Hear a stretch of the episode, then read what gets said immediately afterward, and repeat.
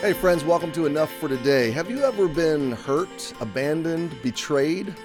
Has someone who really didn't care about truth just slandered you, maligned you, spun the narrative so that it benefited them, uh, used you to step on to get to where they wanted to be or to preserve themselves at your expense?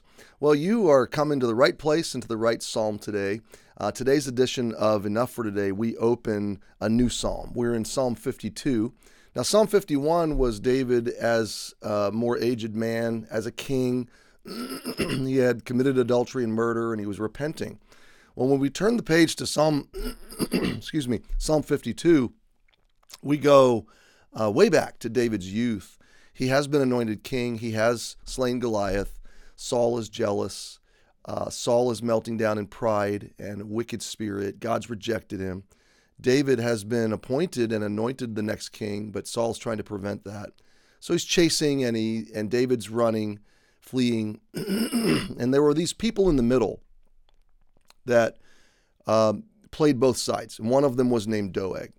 Doeg was a man who outed David or betrayed him. And um, you can read that story in 1 Samuel 21, 1 through 9, and 22, 6 through 23. But David doesn't know uh, really what to do with this betrayal. He's angry, he's frustrated, and he does the right thing. He goes to God. He realized that God is his ultimate vindicator. Uh, he realized that God is the one who's going to write the record. He realized he has a call and an anointing from God that's bigger than Doeg and bigger than this moment. And so he goes to God. And this is where the Psalms are so powerful. Again, they help us to process human experience, human emotions. And in this moment, David's going to process raw, with raw terms and emotions with God. Um, he's going to process betrayal. Our tradition when we uh, open a new psalm is that we set it up, we understand kind of the background if we can, and then we um, we read the psalm and kind of just leave it there and let our hearts and mind meditate on it, and then we dive in.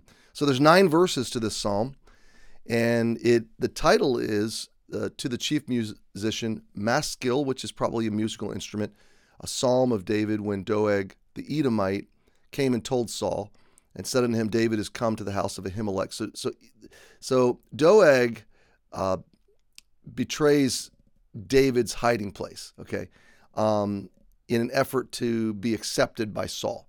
Doeg was an Edomite, which means he was from the land of Edom, descendant of Esau he came from the land to the east of the Jordan River, outside of the borders of Israel. So it wasn't Jewish, and he was really playing uh, both sides. And in this moment, he betrays David.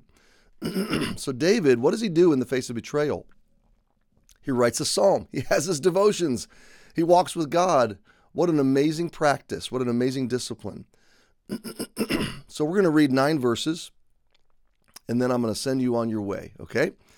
So, verse 1 Why boastest thou thyself in mischief, O mighty man? The goodness of God endureth continually.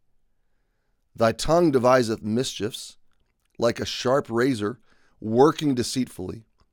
Thou lovest evil more than good, and lying rather than speak righteousness. Selah. thou lovest all devouring words, O thou deceitful tongue.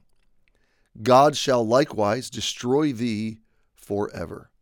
He shall take thee away and pluck thee out of thy dwelling place and root thee out of the land of the living. Selah. The righteous also shall see and fear and shall laugh at him. Lo, this is the man that made not God his strength, but trusted in the abundance of his riches and strengthened himself in his wickedness but I am like a green olive tree in the house of God. I trust in the mercy of God forever and ever.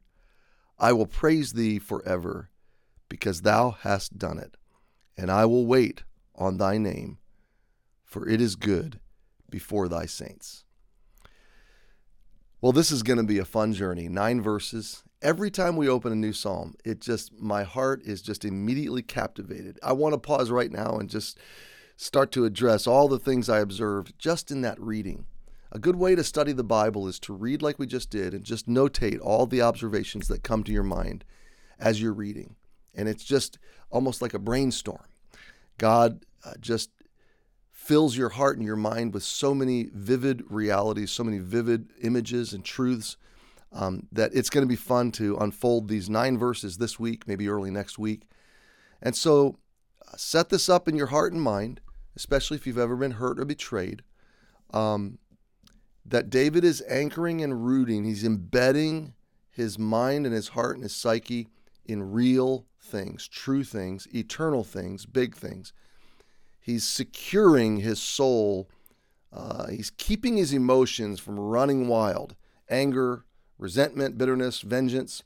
He's keeping his heart from being overcome by all these things. We'll unfold it beginning again tomorrow. Psalm 52, David's processing of deep betrayal and horrible vulnerability. But isn't he resting in God? And that's how I hope you will live today. Have a great day. We'll see you tomorrow.